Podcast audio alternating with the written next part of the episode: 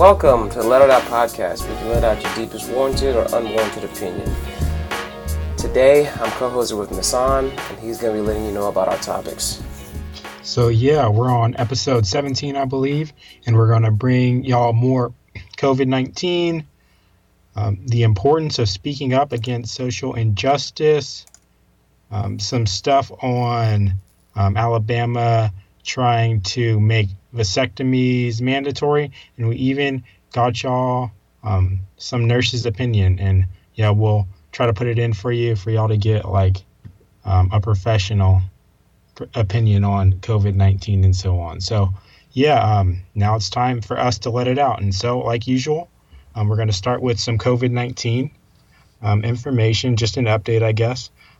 So the world cases is at approximately 3.5 million as of May 3rd. So once you listen to it on maybe May 4th or after, it's probably going to be slightly like even, pretty much like 3.5 million cases, with like 1.2 million cases for the U.S. The death toll for the world is at like 250,000, and the death toll for the U.S. is like 70,000. So the numbers are staying kind of consistent for the U.S. especially, and it's starting to lead to people trying to figure out, like, is it time to reopen and so on. Plenty of states are starting to reopen. We even discussed it on some episodes before.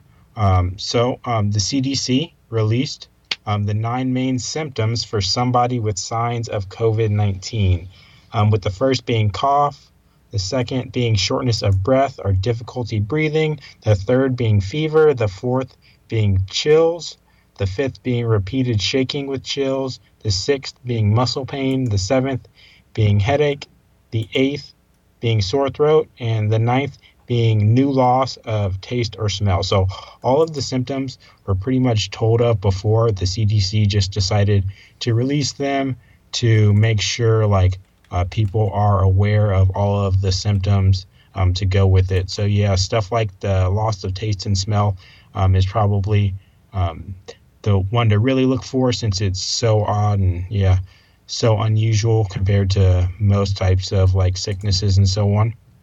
So since people are like dealing with plenty of difficulties with trying to find ways to like stop the disease or try to like keep it from causing too much damage to people, the FDA decided to approve the use of the antiviral remdesivir. We spoke of it before and just discussed it. It was used for some previous like coronaviruses and viruses and so on. And so the FDA finally approved it, only for emergency situations. And the FDA also approved the Roche holding AG antibody tests, or as people are looking for antibody tests to figure out like if they are immune. One was approved from the FDA. So some optimism might be coming from recent like serological or antibody tests, with 21% of some 3,000 New York City patrons being tested for antibodies testing positive. So 21% of 3,000 New York City people were tested and were positive for antibodies. So 21% already developed antibodies, which is good. At a study in Chelsea, Massachusetts, 32% of people tested for antibodies tested positively. And so the idea of people gaining herd immunity is basically becoming like seen, I guess, or recognized. People were wondering, like, is it going to take very long for herd immunity to occur?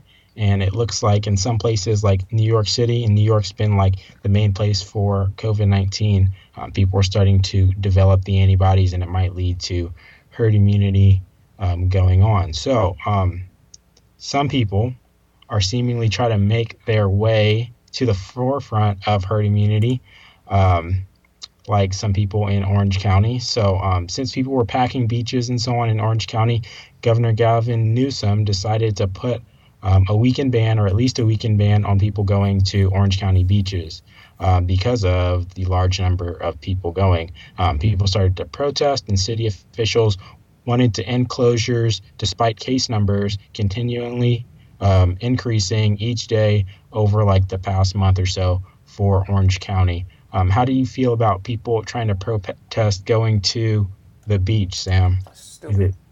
No, especially if it's just for like 1 or 2 weeks or so.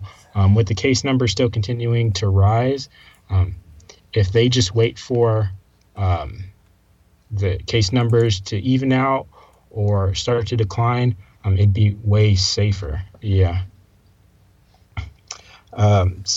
Quarantine restrictions are being eased up across the country, but case numbers are still staying pretty consistent. Even places like New York and New Jersey are starting to open outdoor public places, even with the case numbers being so large. So people are ready to get out. It's been like 6 weeks or so, at least 1 month or so since most places started to quarantine. LA County became basically one of the first maybe counties. It seems like LA County has been one of the first counties, and it's gotten so many cases. So the parts of the county, are starting to offer free appointment-based testing at city-run sites. So if you're out in LA County, you might find some way to set up an appointment to go and get yourself tested.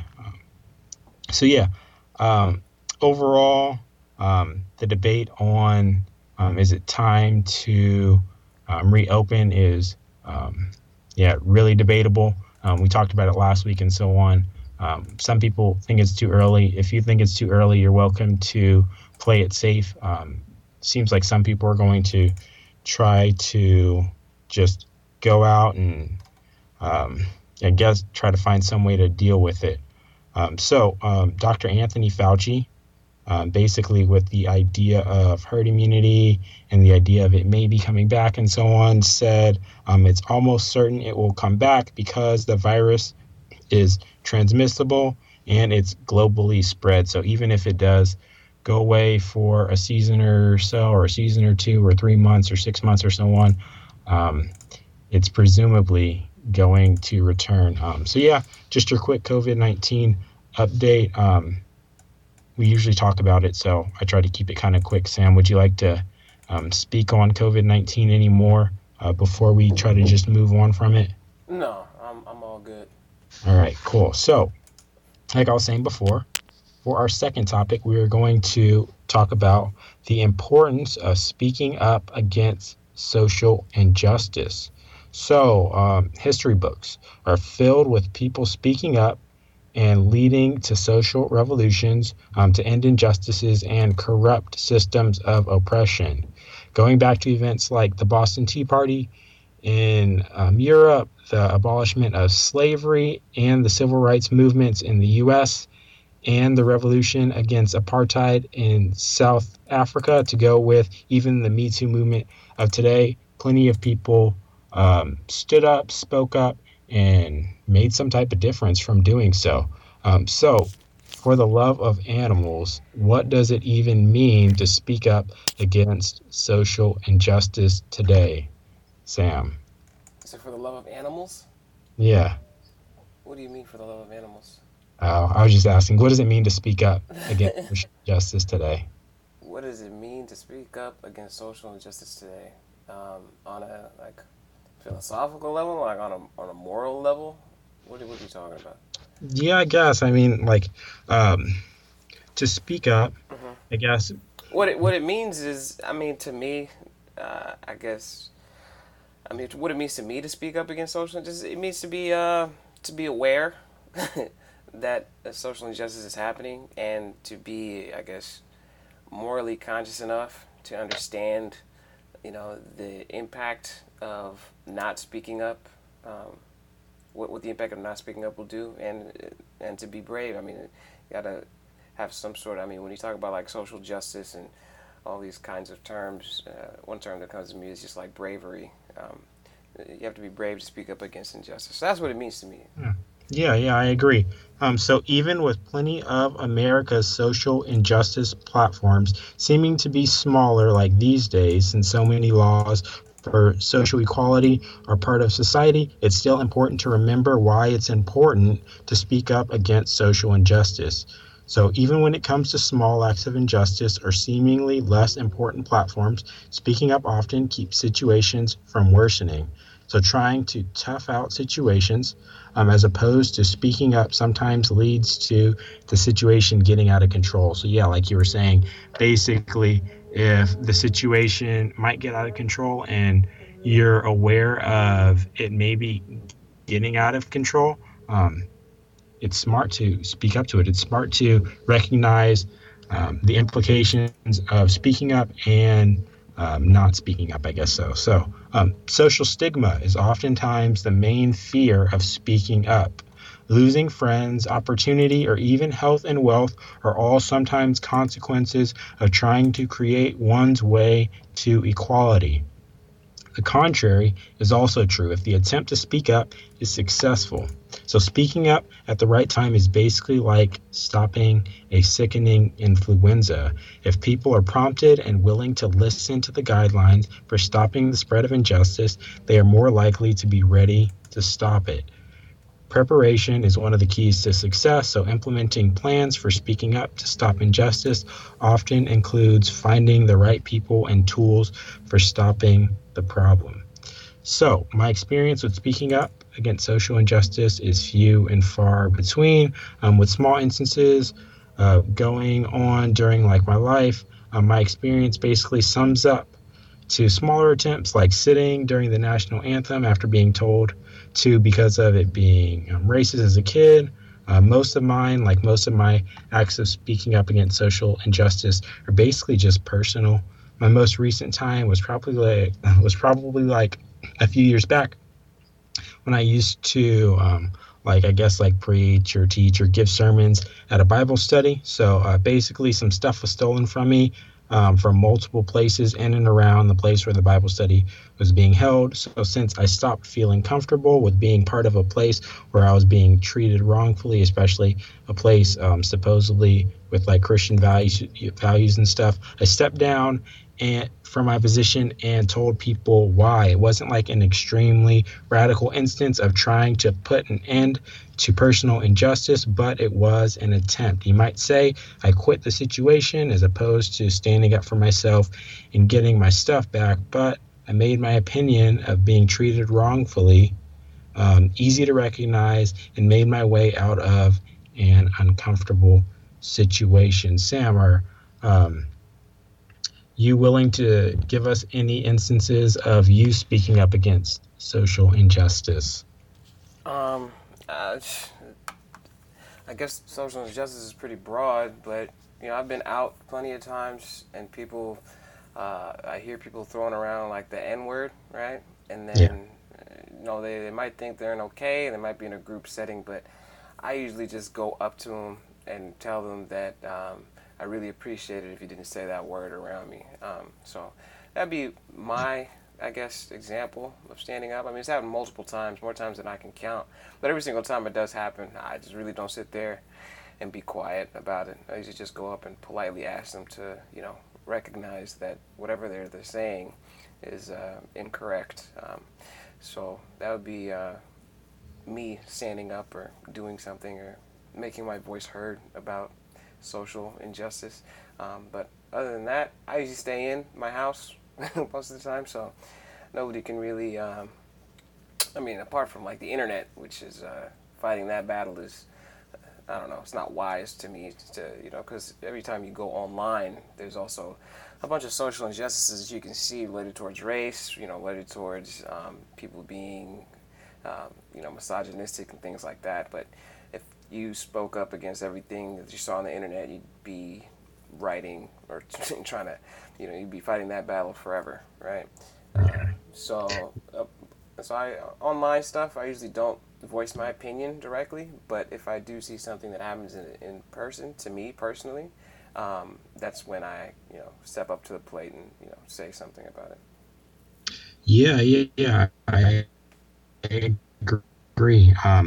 Like you were saying, if you feel like people around you are doing something like wrong to you, it's good to like tell them. Some people act, I guess, ignorant sometimes or rude. And if you're to speak up, at least you're making sure they know it. Like they're at least aware. You're at least making sure they are aware, because they might say they're unaware or play dumb or so on. And speaking up, even for small stuff, is sometimes really important. Going back to why I said for the love of animals, I was basically just saying it because if we're to feel like it's good to love and treat animals kindly, we ought to treat people so much better. So like for the love of animals, some people say they love animals and so on, and it'd be good for it to trickle down to people. But as far as social injustice goes, teaming up to stop malice against oneself or any group of people is oftentimes prompted by speaking up and teaming up to end oppression. Oppression seems like such a strong word, and it seems like it's only supposed to be brought up during times of easily recognizable acts of plighting towards one kind. So sometimes using the word oppression might seem like too much, but if you're at the forefront of it, it'll stop oppression from going on. So making sure to stay out of the situations leading up to oppression oftentimes takes speaking up for oneself early and often. So speaking up early and often is oftentimes a good way to stop social injustice and so on. So just speaking up. Speaking up seems like a small task, but sometimes it leads to like big alterations and so on. It leads to big differences. Speaking up against social injustice.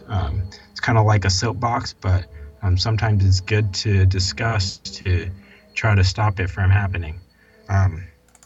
For our third topic, like I was saying, we got some nurse, our friend Cassandra, to answer some questions, give us some advice, and tell us of some personal experience with dealing with COVID-19 patients. So we're going to bring it up for y'all next. All right. So we discussed COVID-19 so much over 2 months or so, and we decided it might be good for us to get our very own professional opinion from someone dealing closely with it and someone with some experience. So, we're ready to welcome our friend and nurse, Cassandra. Welcome to Let It Out, Cassandra. Hey. Yeah, so like I was saying, we were talking about COVID-19 during late January, and it's been our number one news story, just going on and on. We discuss it pretty often, and since you got some experience with it, we want you to tell us some more stuff on nursing for COVID-19. Maybe introduce yourself, give us some background on yourself, and we'll get right to asking questions after. Okay. My name's Cassandra. I am an emergency room nurse. I'm a new nurse, actually. I graduated in May of 2019 and started working in August of 2019. So I've really only been a nurse for about 8 months. Oh, wow. Yeah. Oh, congratulations. Yeah. Imagine becoming a nurse and an epidemic breaks out. Seriously. It's ridiculous. Fast learning. Yeah, we learned about it in nursing school, and I remember thinking, I really hope I never have to deal with any of that. We would talk about Ebola and all that, and here I am. Surprise. Yeah.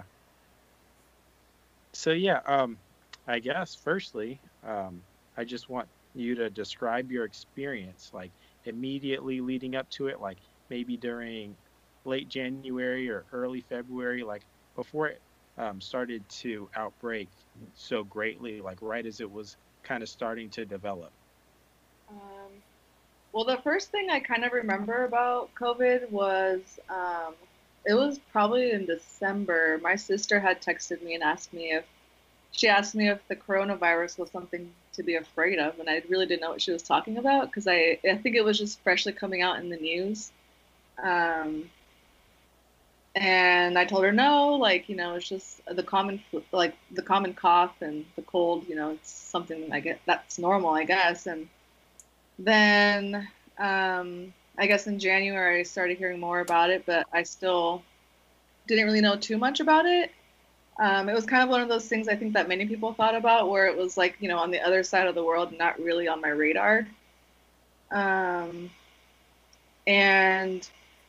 in February, I think, was when I really started to like pay more attention to it, because it was, you know, starting to spread, and it was kind of closer to home. It seemed like I remember like reading the news and hearing about it being in Italy, and I think we actually, I just remembered something. So in February, we actually had a couple of cases at my hospital, potentials. And I remember thinking, like, I was a little afraid because I wasn't really sure what to expect regarding the coronavirus. And nobody really knew that much about it still. So it was, yeah, I'm guessing it was scary at first. Yeah, it was. I mean, it's still scary, but I think it's a little less scary now.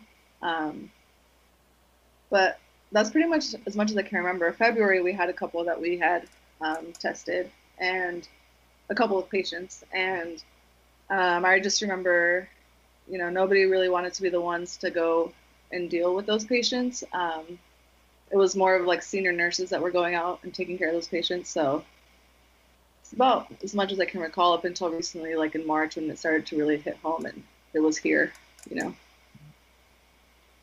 Do you have to work on like you're saying, you're dealing with some patients. Was it like a large number of patients, or was it very few? Initially in February? Yeah, and since. Like, even since. Like, is it growing as far as numbers go? Well, definitely we're seeing more potentials, I guess I could say. Our department has been completely revamped, where we've kind of converted a lot of our regular rooms into ISO rooms or isolation rooms for these COVID patients or potentials. We have a tent that we have outside of our department where we screen anybody that is a potential COVID patient. They don't really come inside the hospital unless we feel like they're critical. So, I mean, yeah, since we've implemented a lot of the policies and the new procedures surrounding the coronavirus, I have been in contact with potential patients and people who have tested positive. So it's hard to say if there's been an increased number, but we definitely test people every single day. So. Yeah. Do you work on a COVID? Do you work on a COVID floor? As far as like our near future or your near future, is it optimistic or pessimistic? Do you expect it to keep on going, or to get better, or like your outlook of COVID-19 ongoing? Honestly, it's really hard for me to say. Like, part of me personally wants to remain optimistic because that's just the type of person that I am. And I want to say that things are going to get better. But at the same time, there's just this talk about, like, at least in my area, there's been a talk about having a surge of all these patients for weeks already. And so for me, it's just kind of like trying to keep an optimistic attitude surrounding this surge talk, which we feel if it does hit, then things are going to get a lot worse. But as of right now, the surge that we keep talking about at my hospital, it keeps getting pushed back every month. So, I mean, in our area, I feel like we are seeing, what's the word I'm looking for? We are seeing not improvement, but like we're seeing positive effects from sheltering in place. And so it's pushing back our surge every month, which is good. So I guess in that way, it's optimistic, but also we're still expecting a surge, which is a little bit pessimistic at the same time. Right. Yeah. Okay. So Are you willing to suggest ways for us to better prepare for like similar situations going on? Like, was it like correctly figured out on your end or on our end? Are we dealing with it correctly, dealing with COVID-19 and so on? Like, is it right, in your opinion, maybe even for us to be dealing with quarantines like we are? Like, some are starting to end. Is it too soon? Yeah, your opinion of our way of dealing with it so far and any suggestions on ways for us to improve it. I think the way that the governor has been handling the whole situation has been pretty great. I think the shelter in place is something that I'm very, I guess, fond of. It's working, and it's obvious that it's working because we haven't had a massive surge. But in terms of like caring for these patients, there really isn't like, I'm not sure how to explain it. I just feel like there isn't really one particular way to take care of them or to deal with it. The quarantine, for, I guess, lack of words, is probably one of the best things that we can be doing right now. It's hard, but I feel like it's effective.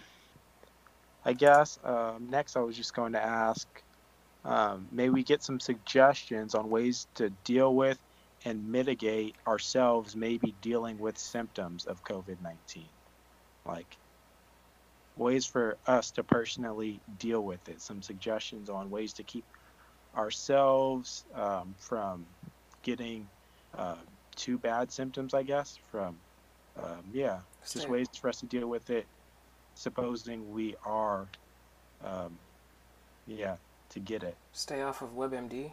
So in terms of how to deal with it, I think it's really just what you hear in the news, staying home and staying away from other people. Some people are getting it worse than others, not sure why. I mean, a lot of it probably, I think a lot of it has to do with the comorbidities like diabetes and hypertension and asthma and those sorts of things. But young people are also getting pretty sick with it as well.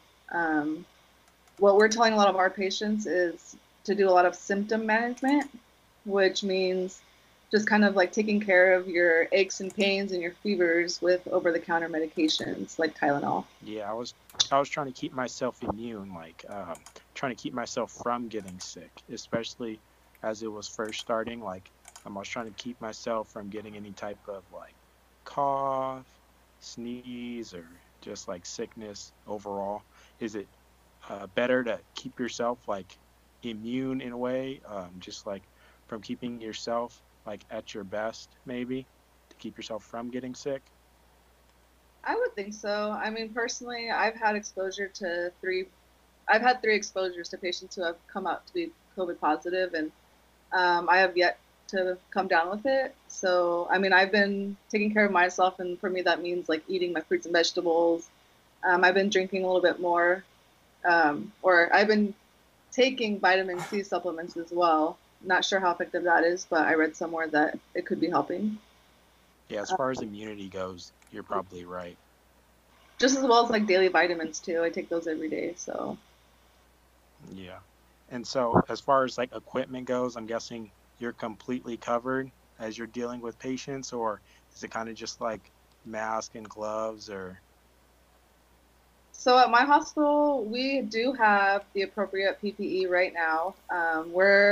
When we know that we're going to be dealing with these patients, for example, when we're in our tent or in our isolation rooms, we are covered from head to toe in protective equipment. So for us, that means wearing a PAPR, which is those big white hoods that you see a lot of people wearing on the news with like the plastic in the front, as well as like a gown, gloves, shoe covers, like quarantine stuff, hair nets, that kind of stuff. So definitely wearing all that gear when we're dealing with those patients. All right, so I guess lastly, I was just going to ask Cassandra, is it smart for us to expect an eventual recovery from COVID-19 despite any type of medical attention? Like, is it smart for us to expect to just get better on our own? So for healthy individuals, I think it is smart to expect that. We do see a lot of younger individuals at my hospital, and that's kind of the advice that we give them. Like, expect to get better within 14 days. You're young, you're healthy. But of course, if you do start to develop symptoms that are getting worse, such as shortness of breath, and come back. So for the most part, we are telling our patients, you know, you can expect to get better. And it's really only the patients that have high comorbidities like diabetes and high blood pressure and that kind of stuff that we're a little more careful with, I guess. Okay. That makes sense. Great. I have asthma, so I'm just trying to stay inside. I'm not even trying to go out there. Yeah. I went to Walmart the other day. Never going back. It was terrible. People in there, they just don't care. Just walking around. I don't know, man. As far as SoCal goes, most people keep masks. Like, some places only sell stuff to people with masks. It's like no mask, no service. Are y'all seeing any like situations with people like being required to put on masks to purchase or enter stores or restaurants? Or no, I'm not seeing that. I mean, what I see is like every time I go into a store, the employees have masks on, and there's a few people that have masks on, but there's no deliberate, there's no signage that says, you know, wear a mask or we're not gonna let you buy cereal, you know. There's nothing like that. Where did you see that? There's places like that? Yeah, some gas station, some restaurants also, like takeout restaurants for fast food and stuff. Okay. I have yet to buy a mask. Do you have a mask, Nissan? Do you walk around with a mask? You do? Yeah. Okay. What kind of mask? Is it like the N95 masks? It's some painter's mask. Oh, okay. Most like N95s and stuff were out. Mm-hmm. So yeah. What about Cassandra? Cassandra, you wear a mask when you go out? So my county just implemented required masks starting today, actually, and I didn't know about it. I went to the chiropractor this morning, and he looked at me like I was crazy without a mask and asked me where mine was, and I was like, oh, I didn't bring one. I wasn't aware that I was supposed to. Jeez. So I guess starting tomorrow, next time I go out, I'll have one on. But yeah. Have you guys experienced any shortages in terms of like inventory? So far, no. Okay. We're pretty well stocked at my hospital, which is really good. Nice. We're also not as busy as we've been expecting, so I think we still have a lot of PPE on stock. Okay. And then I asked a question that wasn't heard, but do you work on like a COVID floor? Are the floors separated for the COVID patients? Or do you just you get sent to wherever you get sent to, and it just so happens to be like a coronavirus patient? So I work in the emergency room, and in our department we have 3 rooms that are actually, I think it's 6. We have 6 rooms that are our isolation rooms, and we will use those rooms for the COVID patients. Okay. The way our department works, too, is that everybody has an assignment for the day, so somebody can be assigned to, you know, those group of rooms for the whole day, and that'll just be your assignment, and you will be dealing with COVID patients all day long. Sheesh. As for the COVID unit, we do have one in our hospital. We actually converted our pediatric unit, I believe, into a COVID isolation unit, and it's mostly the med-surg nurses and the ICU nurses that work in that unit. Okay. All right. Yeah. Yeah, that's all the questions I had. Sounds scary.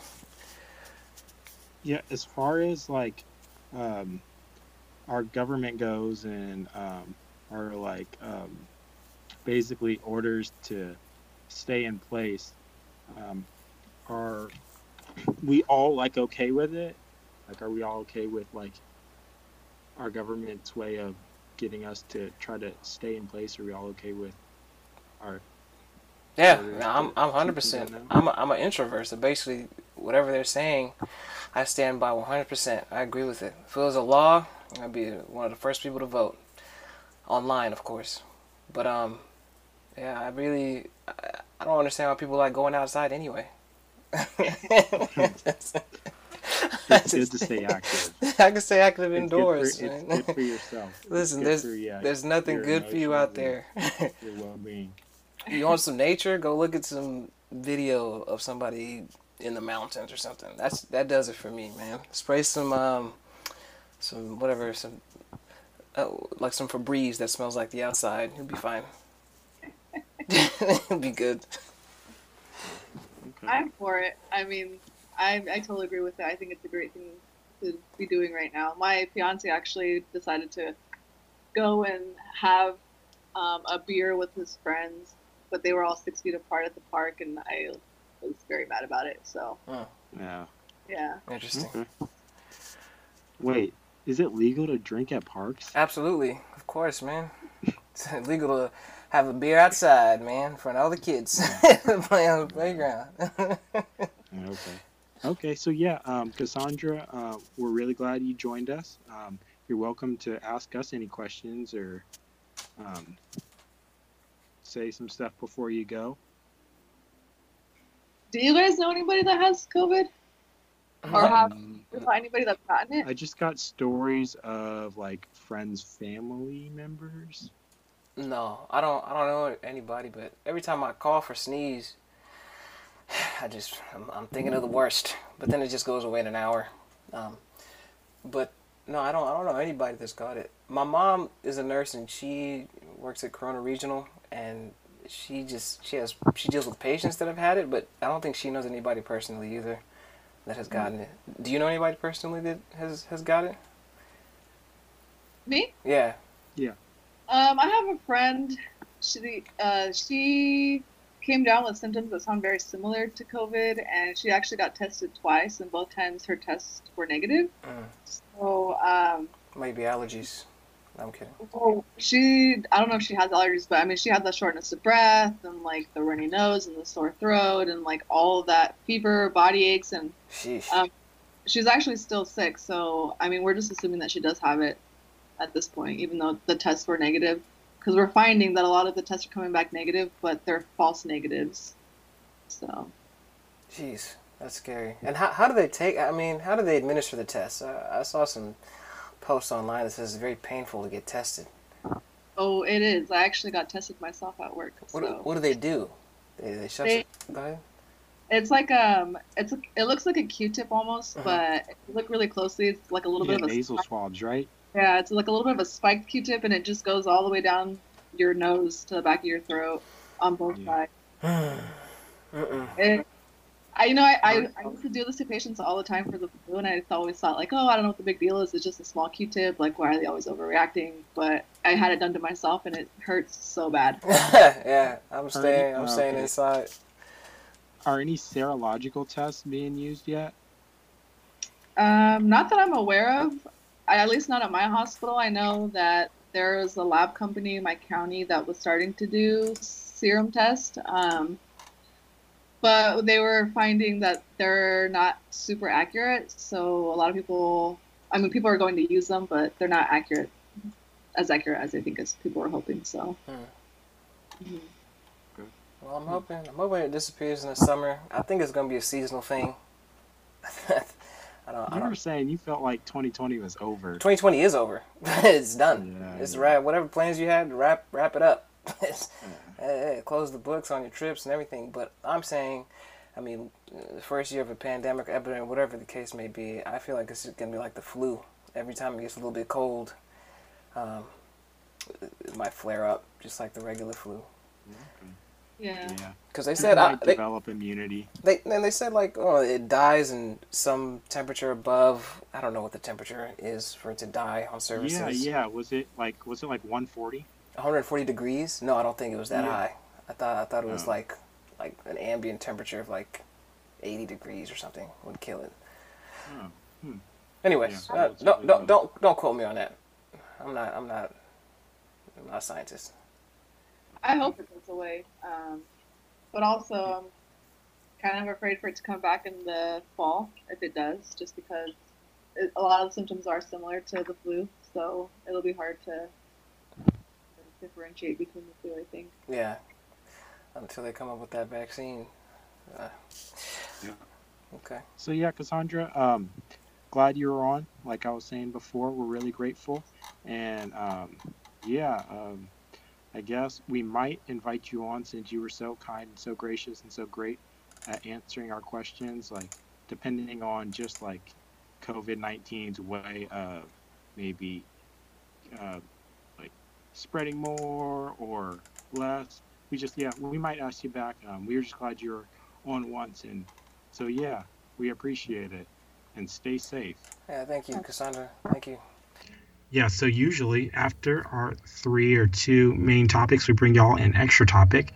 And we're going to discuss Alabama proposing some law on making vasectomies mandatory for men at 50 years old. So during February, an Alabama bill was proposed to require men over 50 or with 3 kids or more to be required to get a vasectomy. Supposedly, it was to bring some accountability to men, as abortion laws were banned by an Alabama judge soon before. If it were passed, men were to pay for their own vasectomies, and the U.S. Supreme Court ruled forced sterilization unconstitutional. I figure it was like an Eighth Amendment right, like it might be like cruel and unusual. That's weird. Yeah. So, I guess I just want to get your opinion real quick on making vasectomies mandatory for men over 50 or men with 3 or more kids. That sounds ridiculous, man. It sounds absolutely crazy. I don't even know how I got so far up the chain to where people actually voted on it. It was just proposed. Oh, it was just proposed? No. Oh, okay. Oh, sorry. Well, I think, it sounds ridiculous. Like, why would you have to go get surgery? Why don't you? I mean, this doesn't make any sense. The government seems like it's kind of satirical, but yeah. Yeah. The government should have, no say on what you should do with your body. You know what I'm saying? Okay. So like I was saying, it was, like the abortion laws were brought up. So like, making it legal or illegal for someone to get an abortion was brought up, and I guess the vasectomy idea went right along with it, because like some people really try to push for making abortion illegal and so on, because they say it's murder. So my opinion is basically, just overall for like population control, I actually feel like it's a good idea for people to keep from birthing too many babies, because at the current rate of population growth, 10 billion people will be on Earth before the next 50 years are up. So last week we discussed like global warming, and unless vast improvements are made to sustain the planet, an enlarged population will only worsen the process of global warming. Yeah, so also... Oh, sorry. Oh, yeah. Were you just going to say yeah? No, I was going to say, it reminds me, what you're saying is China had a one-child only policy. I don't know if you've heard of it. Yeah, I heard of it. So there's a lot of like propaganda, and they basically, announced to the nation through propaganda that you guys should only be having one kid, and people were shamed like socially for having like more than one child. Okay. So also the amount of land for all of the people to go along with the land used for resources, including industry, to go with forests and animal habitats, is supposed to be considered for like regulation of population as well. Like just thinking like it's just going to be people on the planet might lead to some detrimental causes as well. So with the population making its way to like 10 billion people, and like the satellite view or bird's eye view of the surface area of land on Earth being at like 60 million square miles, with upwards of 50% of it being difficult to alter into domestic land because it's like desert or mountain. So even if we were to include the desert or mountain part and get like the full number, I guess, there would still only be like 3 acres of land per person. And like I was saying, it would include land used for resources, to sustain the people. And also to preserve wildlife. So basically, it just seems like 3 acres per person, with all the wildlife, with all the industry it takes, with farming it takes and so on, 3 acres per person just seems like such a small amount. So even with tactics like vertical farming and carbon emission reductions, I still feel like increasing the population is for a time with more practice trials for more people. So like, I feel like the population ought to stay the same until we figure out ways to manage the earth better. So yeah, I feel like until the outlook of the planet is good, keeping the population regulated is way better. I feel like it's wrong to force people into getting vasectomies, but I also think it's smart to personally consider people doing their part to keep the population under control. Genetic variation is an important factor to consider too when it comes to like population. So it'd be smart for the large majority of people to still procreate, just to keep genetic variation going, to keep all people from being like the exact same. So I suggest 1 child per parent, and I feel like it's smart for at least the present generation.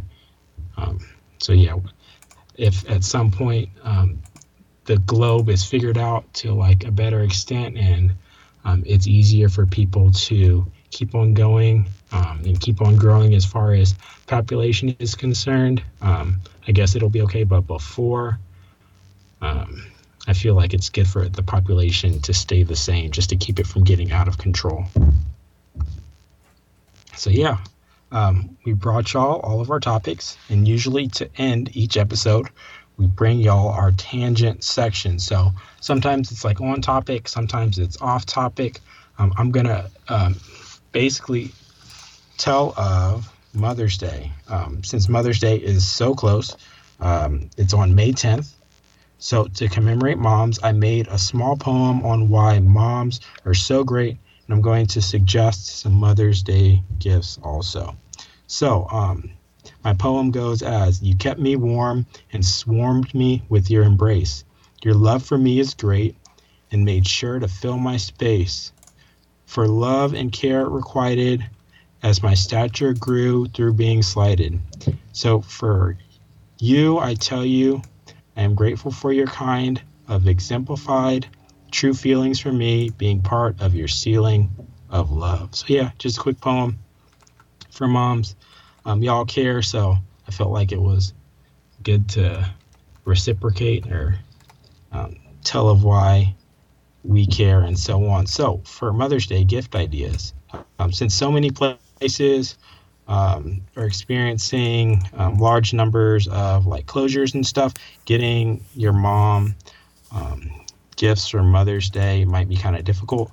So some of my ideas include getting flowers, wine, pictures, or just like usual mailed gifts of love sent. So get some stuff sent to your mom. Run some of your mom's errands or get done with some of your mom's daily tasks.